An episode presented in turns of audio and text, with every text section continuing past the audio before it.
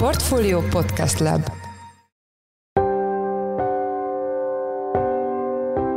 Mindenkit üdvözlünk, ez a Portfolio Checklist november 7-én hétfőn. A mai műsor első részében egy friss, a portfólió megbízásából készített felméréssel foglalkozunk, mely a magyarok befektetési szokásait, pénzügyi várakozásait, valamint a megtakarításokkal kapcsolatos tudását vizsgálta. Ennél katasztrofális a megtakarítási forma ugye most nincsen, hiszen hogyha ugye az utóbbi hónapok inflációs adatát nézzük, akkor elmondható, hogy évente 20%-ot veszít ez az összeg az értékéből. Műsorunk vendége volt Palkó István, a portfólió pénzügy rovatának vezető elemzője, akivel a mai adásban a már említett felmérés eredményein túl beszélünk még a kormány új tervéről, melyel a lakosság túlzott eladósodottságát gátolná meg. A hamarosan potenciálisan bevezetendő új szabályok egyébként úgy érkezhetnek meg, hogy a túlzott eladósodottság jelenleg nem tűnik túl jelentős problémának Magyarországon. Én Forrás Dávid vagyok, a Portfolio Podcast Lab szerkesztője, ez pedig a checklist november 7-én.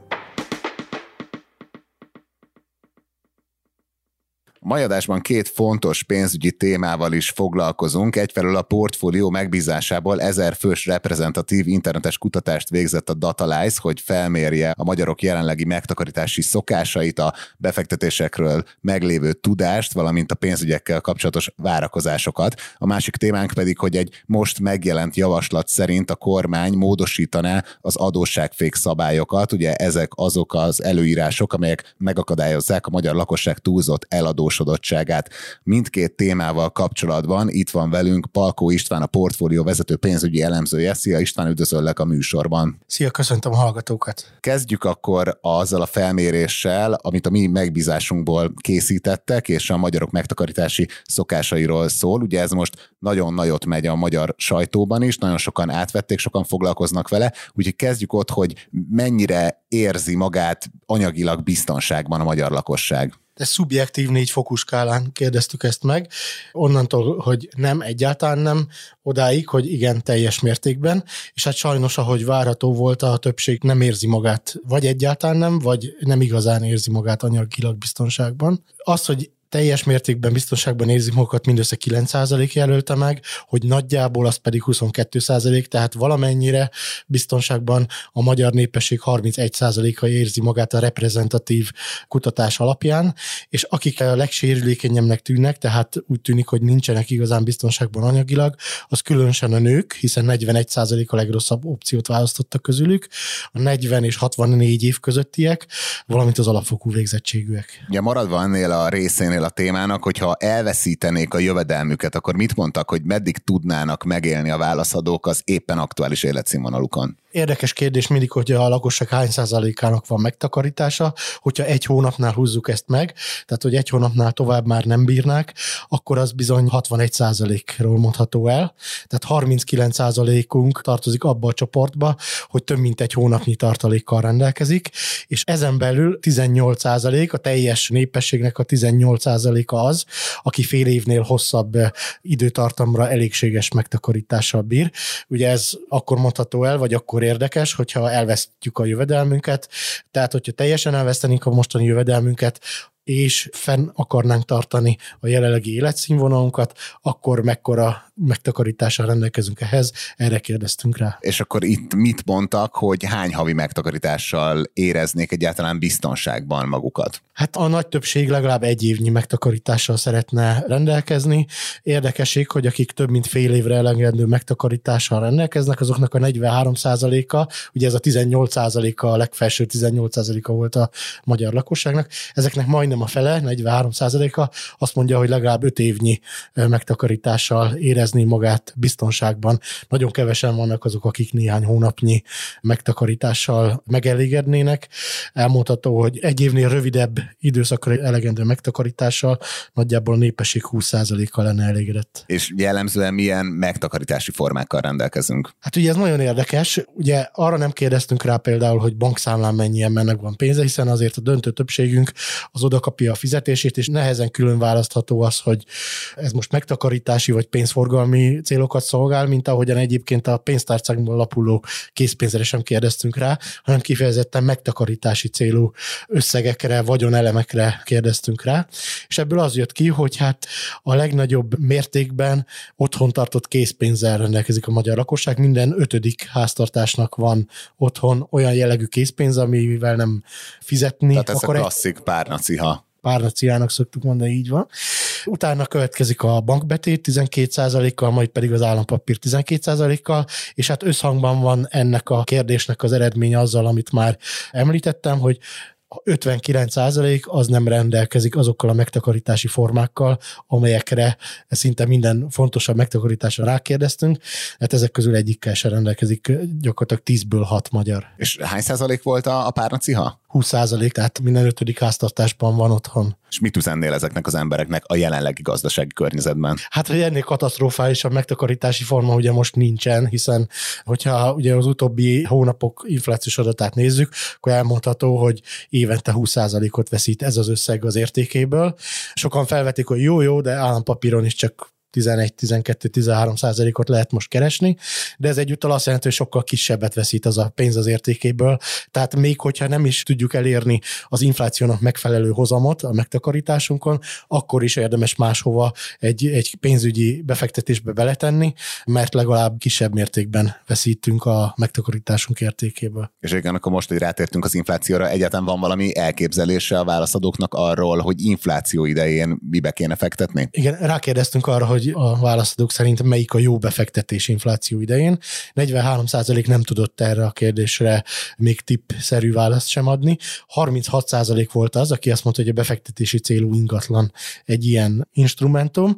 Valószínűleg nem járnak messze az igazságtól, de azért itt mutat ugye az ingatlanpiac olyan típusú ciklikusságot, amikor ciklus nem minden szakaszában érvényes ez.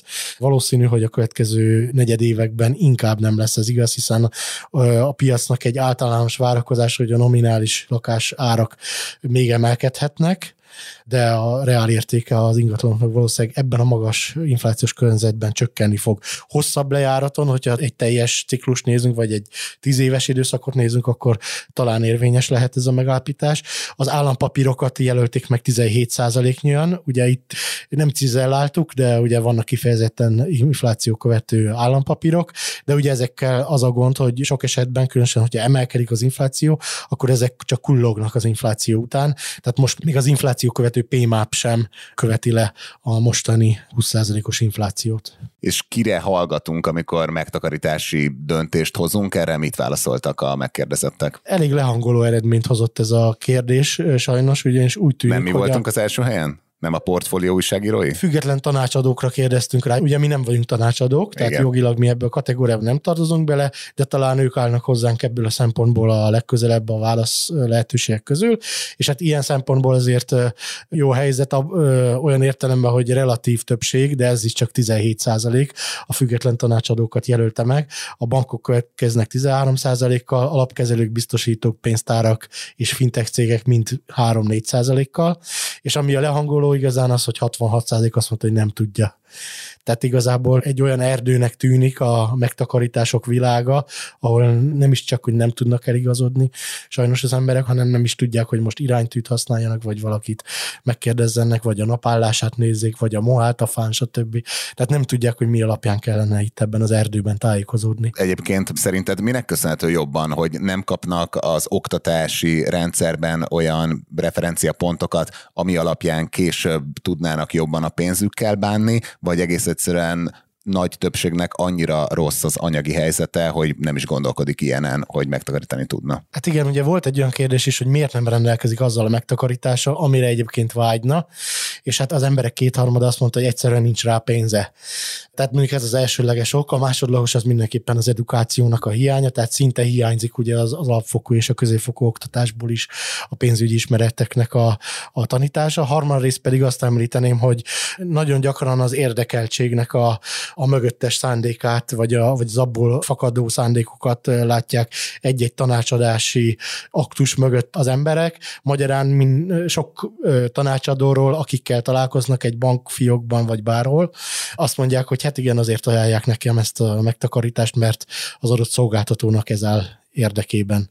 És hát ezt mutatja, ugye a felmérés mutatja, hogy próbálják keresni, legalábbis egy relatív többség próbálja keresni a független tanácsadóknak a világát, vagy azt, hogy hol tudnának átfogó képet kapni a megtakarításokról mögöttes érdek nélkül, de inkább itt is az érvényesül, hogy ez egy olyan erdő, hogy nem tudják, hogy, hogy hova forduljanak benne. Jó, hát igen. Az a kérdésem, hogy szerinted egyébként, és ez most nem feltétlenül a kutatáshoz kapcsolódik, tehát milyen jö jövedelmi szint mellett érdemes elkezdeni takarékoskodni, tehát hogyha már bármennyivel több pénzünk van, mint a, a megélhetésünk? Így van, ugye most az inflációs környezetben azt láthatjuk, akár mi magunk is, ismerőseink is megerősíthetik, hogy egyre többen vannak azok, akik beleütköznek a hó végén a, a korlátaikba, és úgy tűnik, hogy nem marad pénzük a végén megtakarítást félretenni.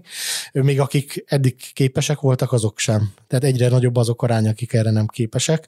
Úgyhogy sajnos ebben a környezetben ugye nehéz ilyen tanácsot adni, és azt látjuk az adatok alapján a kétharmad tényleg úgy látja, hogy nem képes, vagy majdnem két a tízből hat ember, hogy nem képes megtakarítani, és itt arra is rákérdeztünk, hogy mit kellene tenni annak érdekében, hogy más legyen a helyzet. A legtöbben arra kattintottak érdekesen, igen, ez egy internetes kutatás, hogy kattintottak, hogy új állást kellene találniuk. Tehát így a, próbálják a bevételek oldaláról bővíteni a saját lehetőségeiket, és hogyha valaki ezt meg tudja tenni, akkor, akkor szerencsés. 23% arra olyan választ adott, hogy inkább jellemző rá, hogy, hogy, hogy tényleg új állást kellene találnia, és 22 százalék mondta azt, hogy többet kellene spórolnia. De ugye itt, itt ugye képesség és a, és a realitás, vagy a képesség és a szándék az elválik egymástól.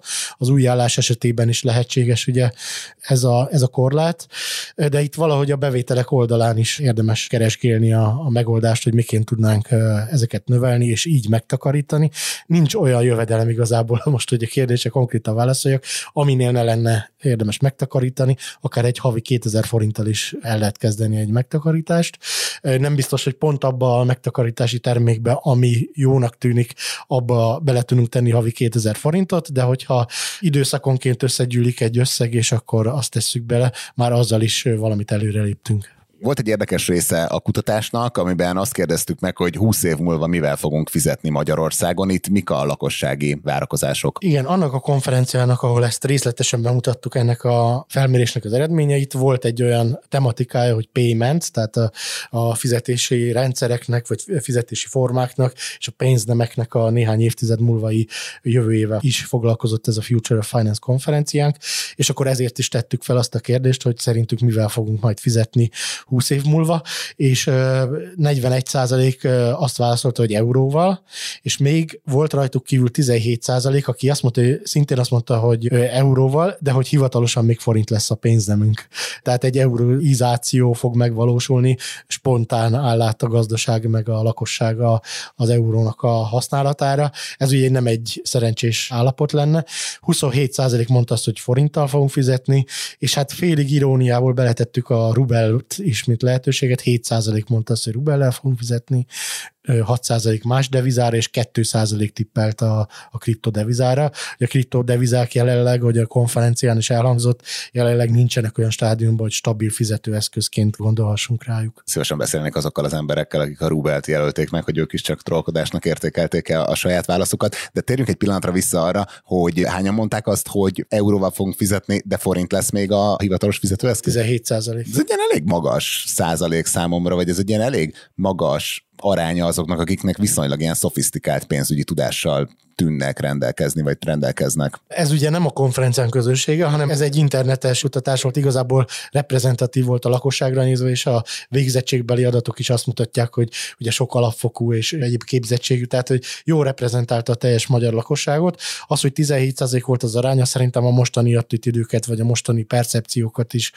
jól tükrözi. Azért vannak ugye hírek folyamatosan, hogy, hogy, hogy valami euróra áll át a magyar gazdaságban, például hogy a társasági adót vagy vállalati adókat lehet fizetni most már devizában, euróban is, úgyhogy akár az ezzel kapcsolatos hírek is befolyásolhatják ezt a véleményt, és nyilvánvalóan a gyenge forint árfolyam az csökkenti valamelyest a forintba vetett bizalmat, még hogyha nem is annyira, hogy nagy tömegben váltsuk át devizára a pénzünket.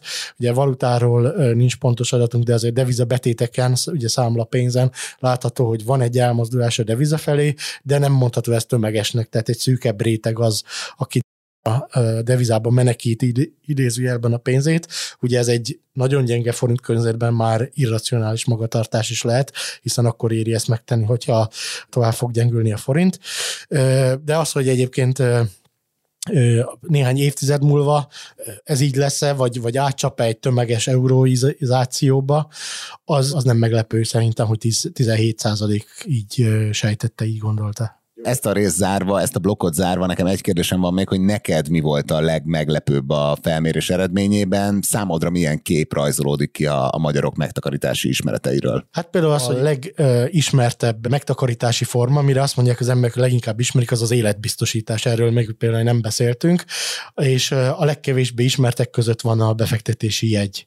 Ehhez képest azért befektetési jegyben jóval több pénze van az embereknek, mint életbiztosításban, de ez a, ez a darabszám vagy lélekszám arányában nem ilyen arányt hoz ki. Tehát elmondható az, hogy amit mi például MNB statisztikákban látunk, hogy miben mennyi pénz van, az az emberek oldaláról, a lakosság oldaláról teljesen más arányokat jelent. Tehát lehet, hogy például életbiztosításban sokkal több embernek van pénze, mint például befektetési alapokban, de az összegben meg pont fordított az arány. Tehát ebből a szempontból jelentenek újdonságot az ilyen felmérések, amelyek, amelyekben a lakosságot kérdezzük meg, hogy te teljesen elütnek a statisztikáktól. Ez azt jelenti, hogy, hogy gyakorlatilag nem ismerjük azokat a pénzügyi termékeket, amikben igazából a pénzünk van, vagy ezt is jelentheti? Hát van egy ilyen vonulata is, vagy ilyen magyarázat is létezik, igen. Másrészt meg azért azt is elmondhatjuk, hogy az, hogy valaki azt érzi, hogy ismer egy pénzügyi terméket, nem biztos, hogy így is van. Tehát például az életbiztosítás az sok esetben sokkal bonyolultabb, mint egy befektetési alap, és akkor a életbiztosításokról ezt képest mégis azt gondolja a lakosság, hogy jobban ismeri őket. Tehát az, hogy hallott róla, vagy benne van a köztudatban, hogy van ez, ugye nem csak kockázati termékként, mert hogy halál esetben is, vagy munkanélküliség esetében is fizethetnek a biztosítások, hanem megtakarítási célra is létezik. Ez, ez masszívan benne van a köztudatban. Korábbi évtizedeknek például mondjuk a tanácsadói vagy közvetítői munkája ez mind benne lehet ebben, de ez nem jelent semmilyen garanciát arra vonatkozóan, hogy, hogy ténylegesen behatóan ismerik a, ezeknek a működését az emberek. Igen, vagy hogyha jól értem, akkor mondjuk lehet, hogy elmentem egy bankfiókba, ott valamilyen befektetési jegyet, vagy valami befalapot eladtak nekem, és attól még mondhatom azt egy ilyen felmérésbe, hogy annyira nem ismerem ezt a terméket, csak tudom, hogy van valami pénzem a bankban. Ezt a témát akkor itt le is zárnám, tartunk egy leheletnyi szünetet, és jövünk is vissza azokkal a kormányzati tervekkel kapcsolatban, melyek segítségével a kabinet a lakosság túlzott eladósodottságát gátolná meg. A tervezet érdekessége, hogy a rendelkezésünkre álló adatok szerint a magyar lakosság már a jelenlegi adósságfékszabályok alapján sem tűnik túlzott mértékben eladósodottnak. Egy rövid szünet tehát, és jövünk vissza.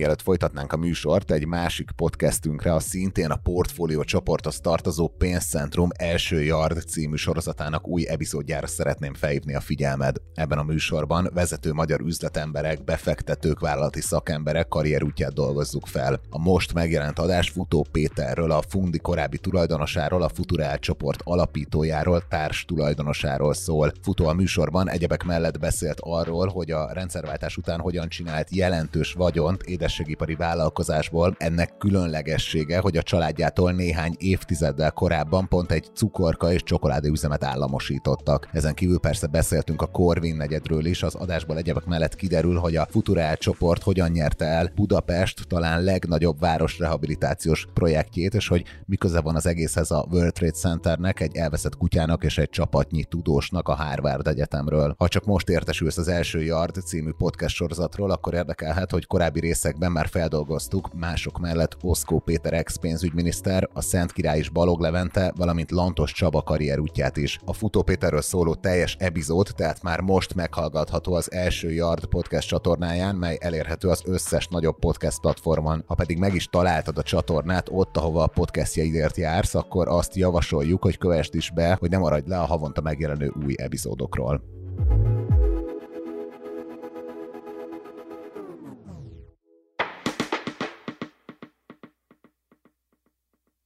Továbbra is itt van velünk Palkó István, a portfólió vezető pénzügyi elemzője, akivel folytatjuk a mai adást. Ebben a részben arról fogunk beszélni, hogy újabb jogosítványt adna a Magyar Nemzeti Banknak a kormány, hogy meggátolja a lakosság túlzott eladósodottságát. Ez azonban egyetlen nem tűnik nagy problémának Magyarországon. István, az az első kérdésem, hogy jelenleg milyen szabályok védik az adósokat Magyarországon attól, hogy túlságosan eladósodjanak? A pénzügyi válság idején rájöttek arra a jogszabályalkotók, hogy valamit tenni kell el a, a túlzott eladósodás korlátozása vagy megakadályozása érdekében.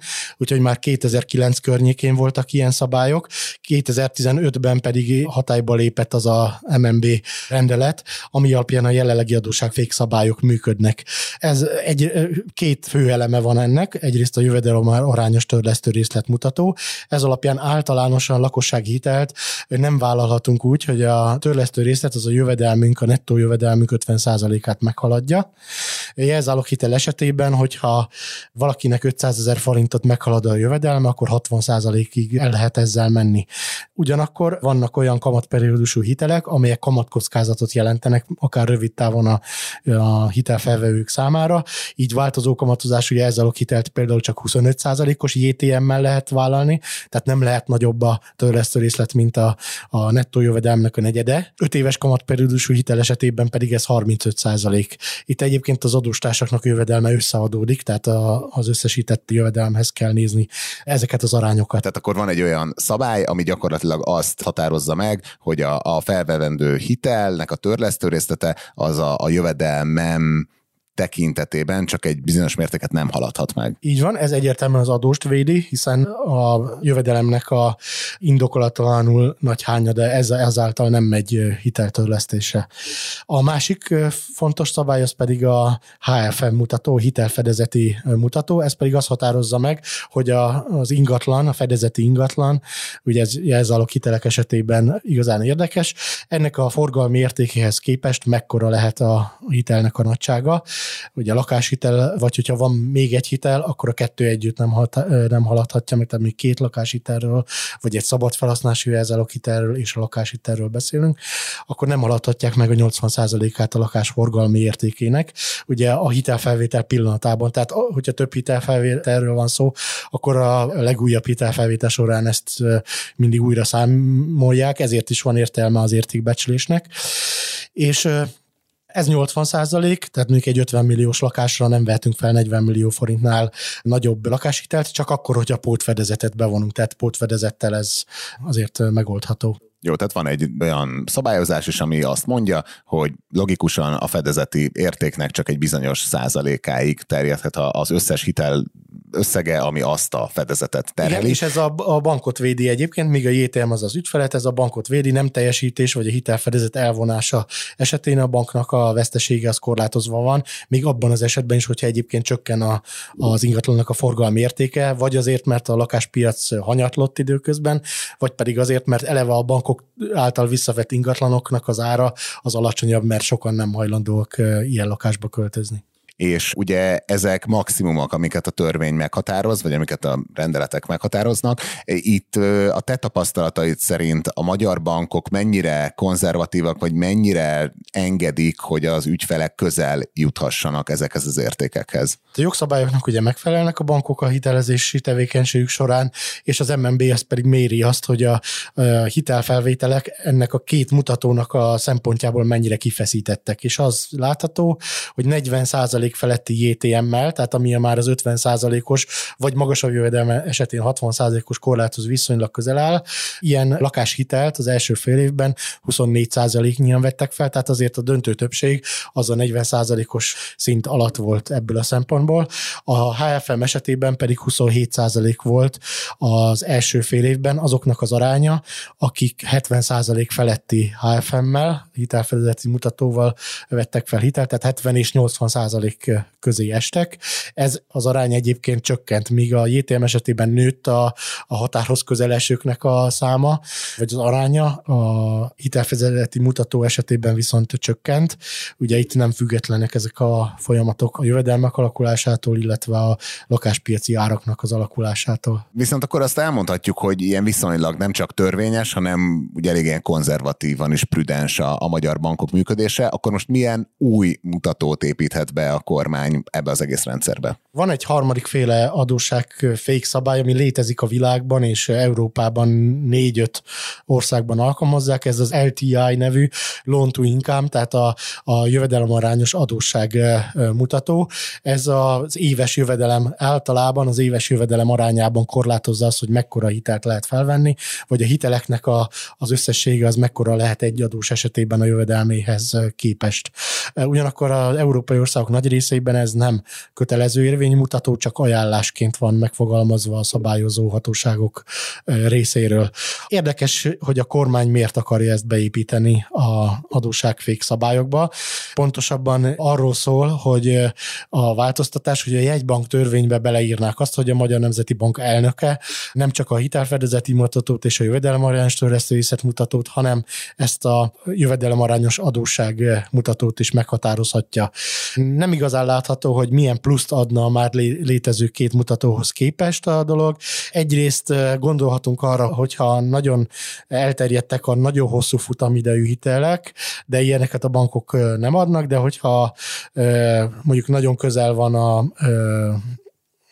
30 évhez mondjuk az átlagos futamidő, egyébként nincs szó erről, tehát 20 év körül van, de hogyha ez még nagyon elterjedne, akkor ezzel végül is azt csinálja a magyar lakosság, hogy kijátsza ezt a JTM mutatót, nagy adóságot vállal egy olyan JTM mutatóval, amivel még belefér a jogszabályi korlátokba, de úgy tűnik, hogy Mert ilyen, csökkenti ilyen, a törlesztőrészletét. Igen, igen, ugye a hosszú futamidő az alacsony törlesztőrészletet jelent, de egyrészt ez a jelenség ez nem tűnik tömegesnek, másrészt pedig a, a futamidőnek ennek a hosszabbításával eleve nem lehet az annuitás szabályok alapján annyival, ará, nem is arányosan se lehet, és drámai meg pláne nem lehet csökkenteni a törlesztő részletet. Úgyhogy ez nem annyira jellemző magatartás. Egy másik lehetőség lehet az, hogy például támogatott vagy nagyon alacsony kamatozású hitelek esetében a család nagyon sok ilyen hitelt vesz fel, és még így is belefér a JTM mutatóba, mert ezeknek alacsony a kamata, emiatt is alacsony a törlesztő részlete, de ezek meg viszonylag alacsony kockázatú hitelek eleve. Tehát például egy babaváró hitel az nagyon alacsony kockázatúnak számít,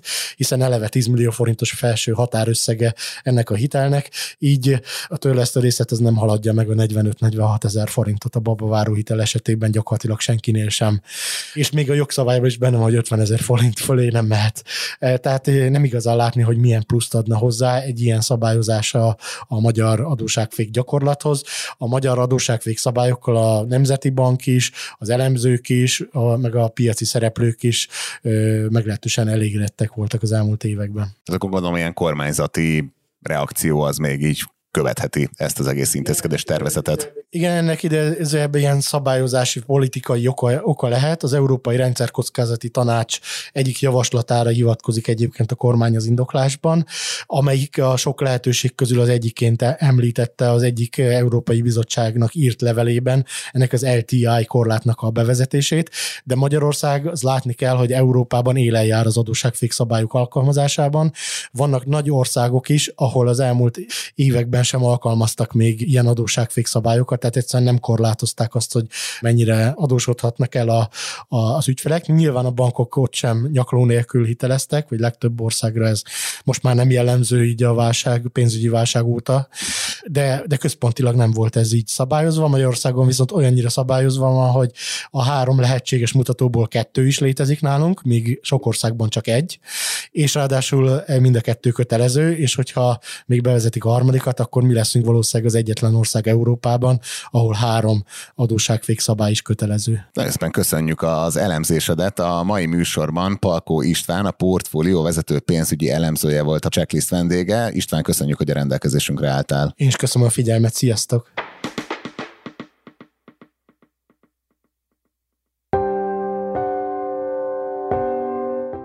Ez volt már a Checklist, a Portfolio munkanapokon megjelenő podcastje. Ha tetszett az adás, iratkozz fel podcast csatornánkra valamelyik nagy podcast felületen, például a Spotify-on, az Apple Podcast-en vagy a Google Podcast-en. Ha segítenél nekünk abban, hogy minél több hallgatóhoz eljussunk, akkor arra kérünk, hogy értékeld a Portfolio Checklist podcast csatornáját azon a platformon, ahol követsz minket. A mai adás elkészítésében részt vett gombkötő Emma és Bánhidi Bálint, a szerkesztő pedig én Forrás Dávid voltam.